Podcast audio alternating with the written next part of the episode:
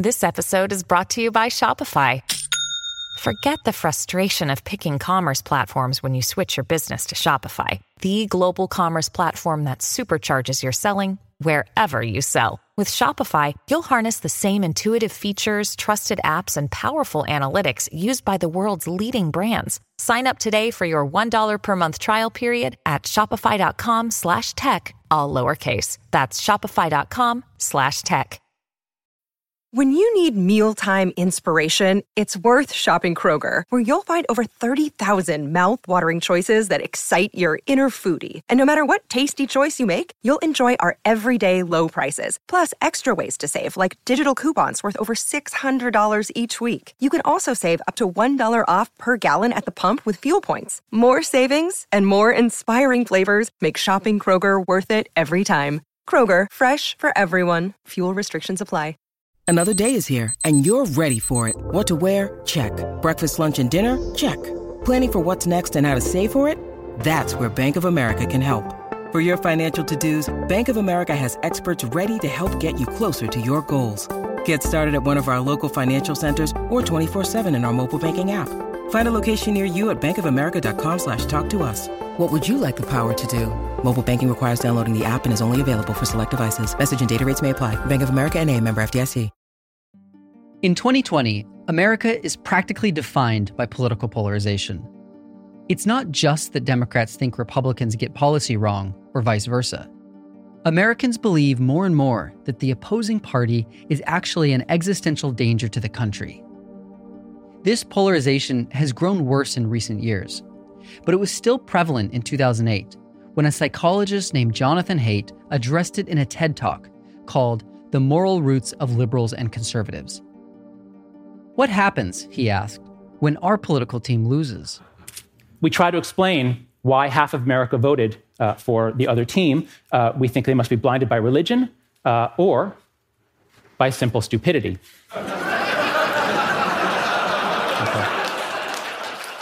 The laughter in the room suggested how visible and how deep political divides were running. But Haidt had come to propose a solution. If you think that half of America votes Republican because they are blinded in this way, then my message to you is that you're trapped in a moral matrix, in a particular moral matrix. And by the matrix, I mean literally the matrix, like the movie The Matrix. Um, but I'm here today to give you a choice.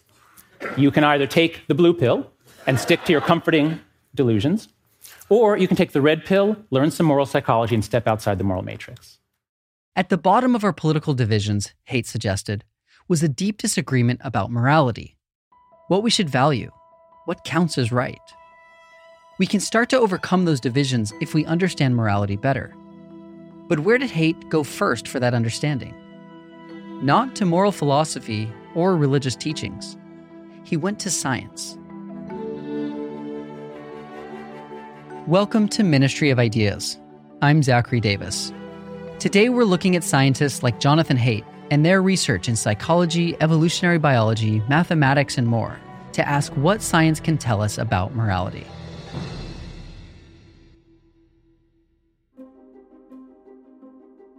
Morality is a broad topic with a broad definition. For philosophers of virtue like Aristotle, morality is about the character traits that a person should develop such as courage. For other philosophers, such as Immanuel Kant, morality is a matter of duties, rights, and obligations, what you must do and what you must not do. For example, we might identify a moral duty not to lie. For others, like John Stuart Mill, it's about the goods and values that we ought to pursue. Morality here might mean promoting each person's happiness. For many people, morality involves all these elements, but however we define it, the very idea that morality is connected to science can be controversial.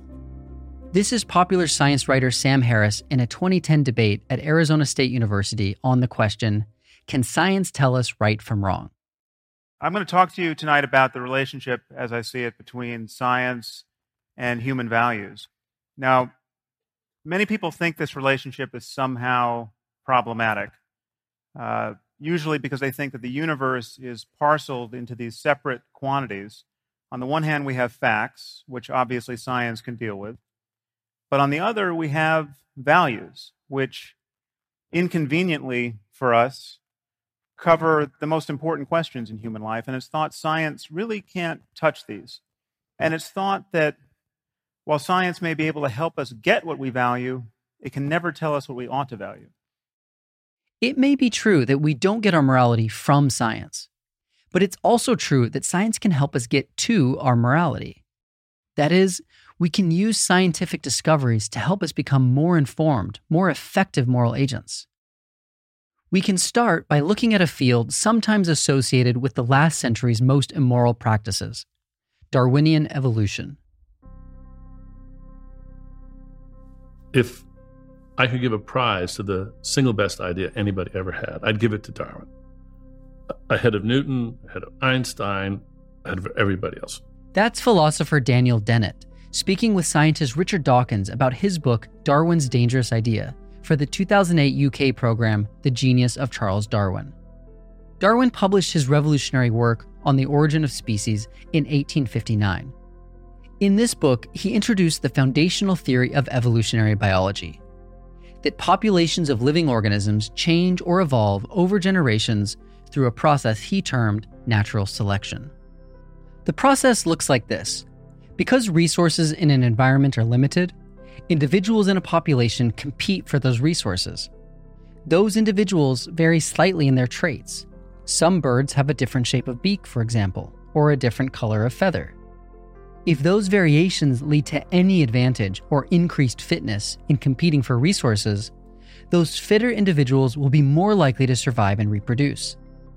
Their offspring will then inherit the advantageous trait, and gradually, a higher and higher proportion of the population will come to possess that trait. And so, over the generations, the entire population itself will change. Diane B. Paul, a research associate at Harvard University's Museum of Comparative Zoology, explains. According to the origin of species, there's a struggle, a Malthusian struggle for resources in short supply. Uh, there are always metaphorically speaking, more mouths to feed than there's food available to feed them or space and light. So there's a severe struggle driven by resources that are in short supply. That struggle exists because of the tendency to procreate without limit, right? But that over procreation is beneficent in a sense. It's good because that's what drives the struggle that produces, in the end, us, progress. And that reading of uh, Darwinism uh, was, of course, easily allied to the view that in the economy, we should have unrestricted competition a- as well. We often refer to this Darwinian struggle with the phrase survival of the fittest. The term was coined in 1864 by English biologist Herbert Spencer who believed Darwin's theory had social and political implications. Spencer believed not just that the fittest survive, but that only the fittest should survive. In his 1851 book, Social Statics, he had protested against laws offering relief to England's poor because these laws interfere with a natural, quote, purifying process. The view that society should allow the more competent to outcompete the less is what we now refer to as social Darwinism. So, social Darwinism becomes, in many people's minds, the theory that biology justifies unrestricted laissez faire, dog eat dog capitalism. The race goes to the strongest, the devil take the hindmost, that kind of thing, in the economy and in society. This theory was embraced by many American business tycoons in the late 19th century, who saw Darwinism as validating their aggressive business practices. In his 1889 essay, The Gospel of Wealth, Steel Baron Andrew Carnegie wrote, quote, While the law of competition may sometimes be hard for the individual, it is best for the race because it ensures the survival of the fittest in every department. Carnegie gave extensively to philanthropic projects like public libraries, which he saw as enabling poor but talented people to thrive. But he strongly objected to almsgiving that would, quote, aid the unworthy Others asked how society could avoid producing unworthy people to begin with. Darwin's cousin, Francis Galton, became obsessed with On the Origin of Species. He worried that the people with the best intellectual and moral traits tended to have fewer children than those with the worst traits, and that this would decrease humanity's overall fitness. Princeton historian Keith Wailoo discusses Galton on American Experiences The Eugenics Crusade, a PBS documentary series. Darwin believed that evolution was this natural process that was inevitably leading towards what they call the survival of the fittest. Galton really turns that idea on its head and says, you know, natural selection isn't working very well. We need to do a form of selection. We need to intervene. Francis Galton's interventions included incentivizing families with the quote, best traits to have more children. In 1883, he coined a word for this sort of scheme eugenics. The main connection between Darwinism and eugenics is the anxiety that Darwinism produced among people who accepted the theory of evolution and wondered if it didn't cast doubt on our contemporary social policies. So, you know, if progress depended on this struggle for existence in which the fittest survived and reproduced, what if we were interfering with the process of selection, keeping the unfit alive? At the turn of the 20th century, this anxiety about an unfit population led many people to embrace eugenics. By 1940, 30 American states had passed sterilization laws. A similar racialized anxiety fueled support for the 1924 Immigration Restriction Act. Advocates of the act believed, according to Paul, that immigrants from Southern and Eastern Europe were, quote, biologically inferior to old stock Americans. But eugenics had its broadest and harshest reach in Germany. Within a year of publication, Origin was translated in Germany where it was read enthusiastically. Even World War I was viewed as a natural mechanism for promoting survival of the fittest. American evolutionist Vernon Kellogg, observing the German army, wrote that, quote, natural selection based on violent and competitive struggle is the gospel of the German intellectuals. This gospel was also promoted by Germany's Society for Racial Hygiene, which promoted strong eugenics measures like the 1933 Law for the Prevention of Genetically Diseased Offspring. This law was applied to 400,000 people. But eugenics in Nazi Germany went beyond sterilization. Besides killing 6 million Jewish civilians, German officers murdered up to 200,000 people who were mentally disabled, physically disabled, or considered otherwise unfit. Diane Paul notes that the Germans' programs were often justified with Darwinian rhetoric. The Holocaust could be seen as the most brutal application of survival of the fittest. Thomas H. Huxley may have anticipated these future uses of Darwinism when he argued against social Darwinist ideas in 1893. Huxley was called Darwin's bulldog for his strong defense of Darwin's theory of evolution but he strongly argued against the idea that evolution was naturally ethical. T.H. Huxley wrote a famous essay called Evolution and Ethics, where he argues against what's later called evolutionary ethics. And he says, uh, you know, morality is in fact at war with human nature. Uh, it, human nature needs to be suppressed. He writes, Let us understand once for all that the ethical progress of society depends not on imitating the cosmic process, still less in running away from it, but in combating it. Man evolved successfully, Huxley said, through, quote, those qualities which he shares with the ape and the tiger. But civilized man brands all these ape and tiger promptings with the name of sins. For Huxley, ethics was opposed to evolution. We might still share Huxley's fears today we might wonder if letting science influence our morality could open the door to insidious new forms of social Darwinism or even ethnic cleansing. But some contemporaries saw another, dramatically different ethical meaning in Darwin's work. There were also lots of people who read Darwinism as validating cooperation. And there were several ways that it could be so read. So there were theorists like the most famous is probably Peter Kropotkin, the Russian geologist, naturalist, anarchist, who wrote a book called Mutual Aid. Peter Kropotkin was an anarcho communist forced into exile from Russia in the 1870s for his revolutionary activities. He was also a scientist who believed in Darwin's theory but saw different implications in it. In his 1901 book, Mutual Aid, he wrote Besides the law of mutual struggle, there is in nature the law of mutual aid. He believed this law was, quote, nothing but a further development of the ideas expressed by Darwin himself. In his 1871 book, The Descent of Man, Darwin had written this There can be no doubt that a tribe, including many members, who are always ready to give aid to each other and to sacrifice themselves for the common good, would be victorious over other tribes, and this would be natural selection. This is Martin Nowak, professor of mathematics and biology at Harvard University, speaking at the 2015 meeting of the International Society of New Institutional Economics. Nowak studies the role of cooperation in evolution, including Darwin's own idea of how cooperation could evolve. The idea is that groups in which members cooperate would be more likely to outcompete other groups, and this in turn would spread their cooperative traits through the population. A social Darwinist might say that helping the weak violates the demands of evolution. But Darwin saw that our sympathy could be produced by evolution.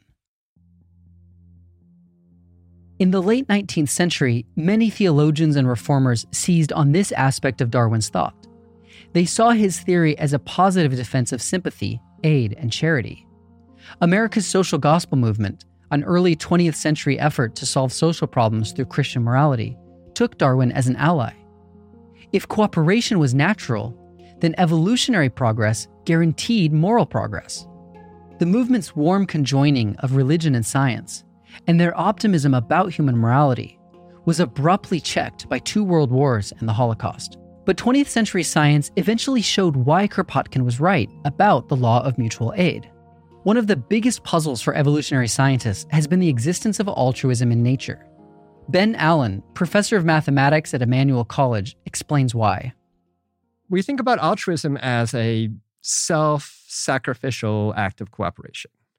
Um, so uh, it has to be something that is costly to the individual performing it and beneficial to others. And ideally, those benefits would outweigh the costs. So this is a puzzle from the point of view, if you're thinking of a strictly survival of the fittest, where an individual needs to maximize its own fitness in order to produce offspring, in order for that behavior to become propagated through evolution. Um, so the question is why do we see organisms performing costly actions that help others but don't help themselves? An example of costly cooperation would be the Belding ground squirrel's alarm call. This animal makes a loud noise when a predator approaches, warning others to run for safety, but endangering himself by revealing his location. If only those who outcompete others survive to spread their genes, how could natural selection produce a cooperative organism like this? For the last century, scientists have been working to answer that question. Through biology, genetic science, mathematics, and computer modeling, they have identified several mechanisms by which cooperative behavior could evolve. Martin Nowak explains them in his 2011 book, Super Cooperators Why We Need Each Other to Survive. A direct reciprocity, I help you, you help me. Indirect reciprocity, I help you, somebody helps me. Spatial selection, neighbors help each other. Group selection, groups of cooperators outcompete other groups. Kin selection, cooperate with genetic relatives. So the message would be evolution is not just competition, but also cooperation.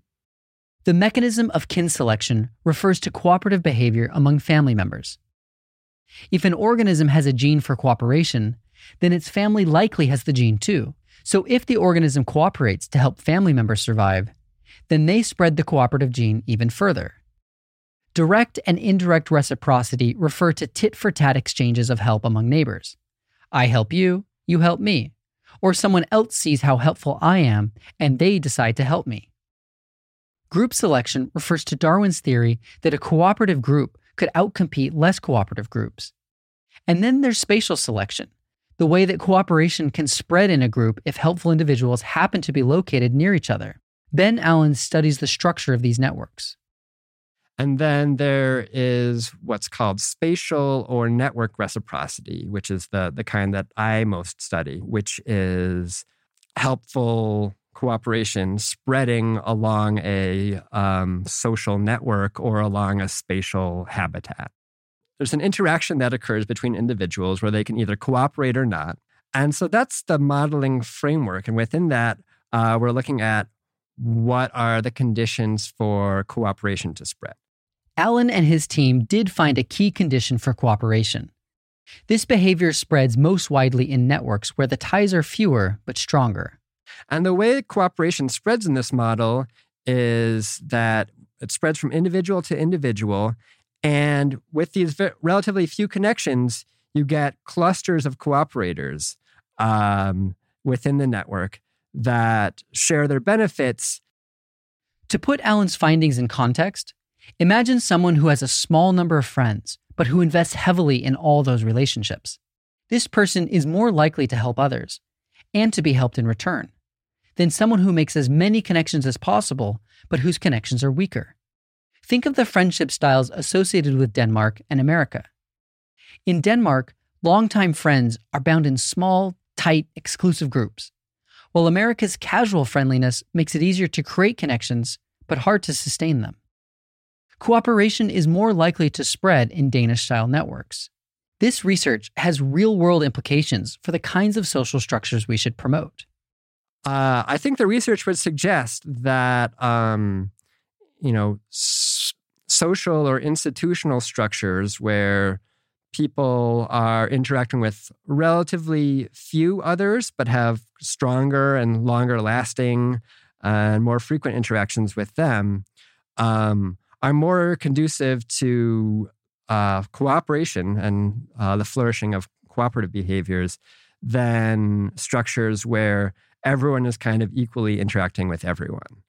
Um, so I think of, you know, for example, Twitter as a organizational structure that is fairly awful in terms of promoting cooperation and other regarding behavior. If we're looking to build a network, start an organization, or even just combat loneliness, we might think there's an obvious strategy. Bring together as many people as possible. Mark Zuckerberg claims that this was the logic behind his initial vision for Facebook. Here's Zuckerberg at the first Facebook Community Summit in 2017. I used to think that if we just gave people a voice and, and helped some people connect, that that would make the world a lot better all by itself. And in a lot of ways it has. But you know, today when we look around, our society is still very divided.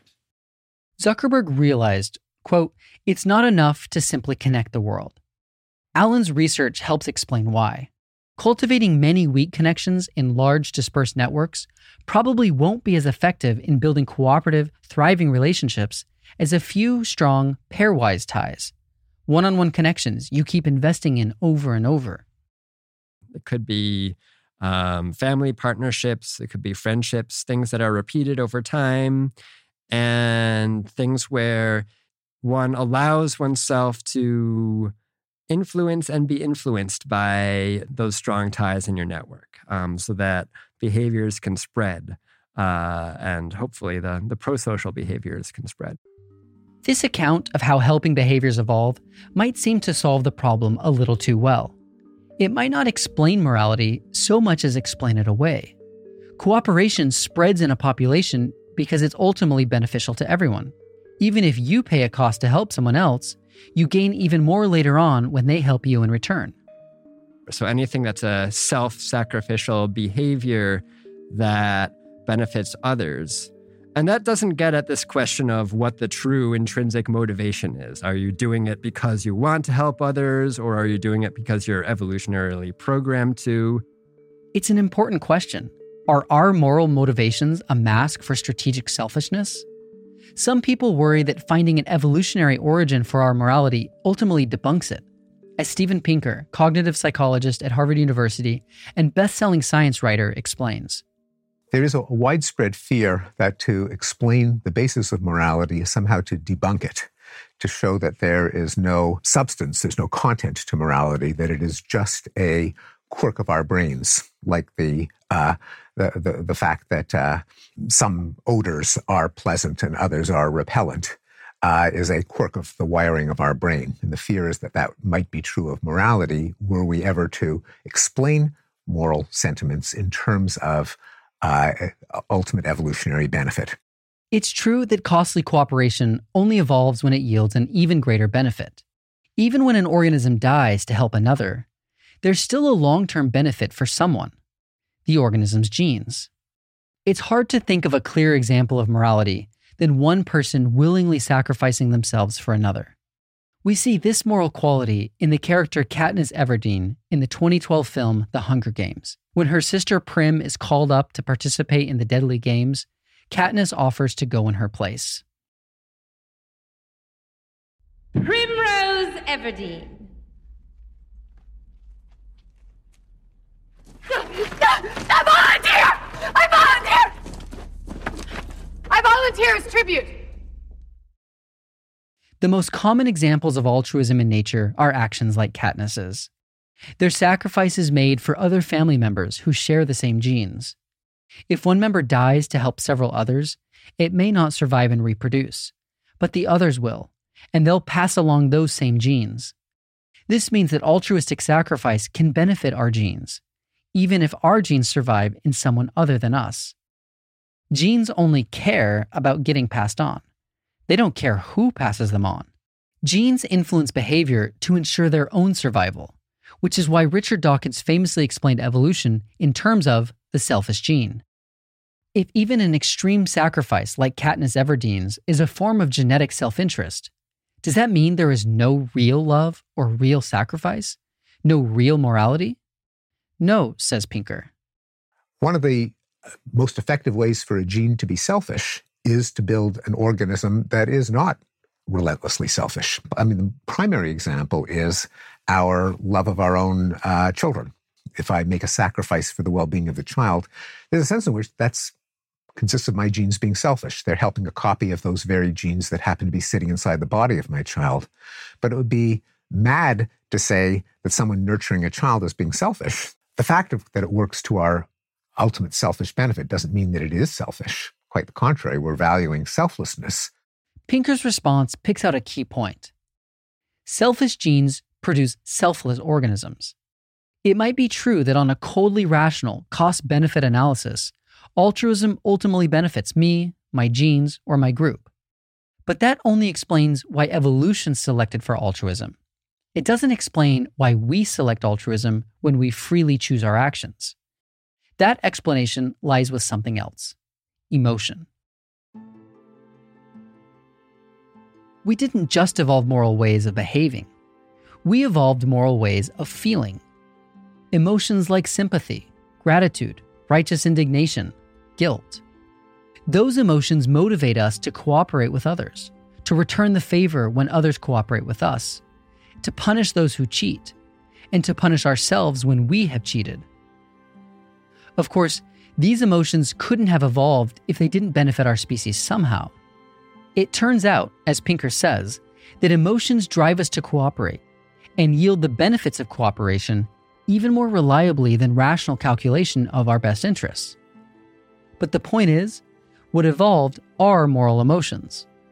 We have the capacity to joy in others' happiness, to suffer when they suffer, and to care for them so intensely that we sacrifice ourselves to save them. When we experience those emotions, we often feel that they are morally significant. They don't just register as an arbitrary sensation like a pleasant smell, they register as signals of moral facts. Our gratitude signals that we have an obligation to someone else. Our anger signals that injustice has been done these emotions and facts often turn into reasons for action, moving us to repay the debt or amend the injustice. Our moral emotions become moral motivations. Evolution might explain how we are able to have moral motivations, but that doesn't mean we don't actually have them. We feel our sympathy, our gratitude, our compassion as authentic experiences. And those experiences can lead us to make real and extraordinary sacrifices for others. Explaining how morality evolved doesn't mean morality isn't real, but it can show us where the problems in human morality might lie. We'll pick up with those problems in part two, including the problem with sympathy itself.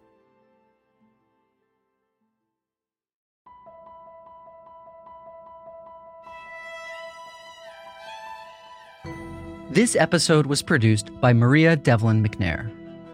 Ministry of Ideas is produced at Harvard Divinity School. It is produced by Nick Anderson, Galen Beebe, me, Zachary Davis, Anita Danvantri, and Maria Devlin McNair. Sound design and music is by Steve LaRosa. If you enjoy this podcast, you can support us by sharing the show with your friends, subscribing, and reviewing us on Apple Podcasts. For more information, visit our website at ministryofideas.org. You can connect with us in a few different places. We're on Twitter, Facebook, and Instagram, where we're at Ministry of Ideas. Ministry of Ideas is a proud member of Hub and Spoke, a Boston centric collective of smart, idea driven podcasts. You can check out all of our shows at hubspokeaudio.org. I want to tell you about a great episode of the Hub and Spoke podcast, The Briny, called The White Whale. It's about two brothers, Michael and Kevin Gorman. Michael adored his bold and independent older brother, Kevin, who became a commercial fisherman. But over time, Kevin developed an addiction to heroin and died of an overdose. In response, Michael has written a series of plays connecting his brother's death to the story of Moby Dick. It's an emotionally powerful story that I highly recommend. I want to tell you about another fantastic new podcast called Becoming Human. Hosted by philosopher Samuel Longcar, it tells a completely new story about the nature and relationship between science and religion, and helps us understand our moment in time and why we need new thinking to overcome our current social challenges. Listen today wherever you get your podcasts. Hub and Spoke Audio Collective.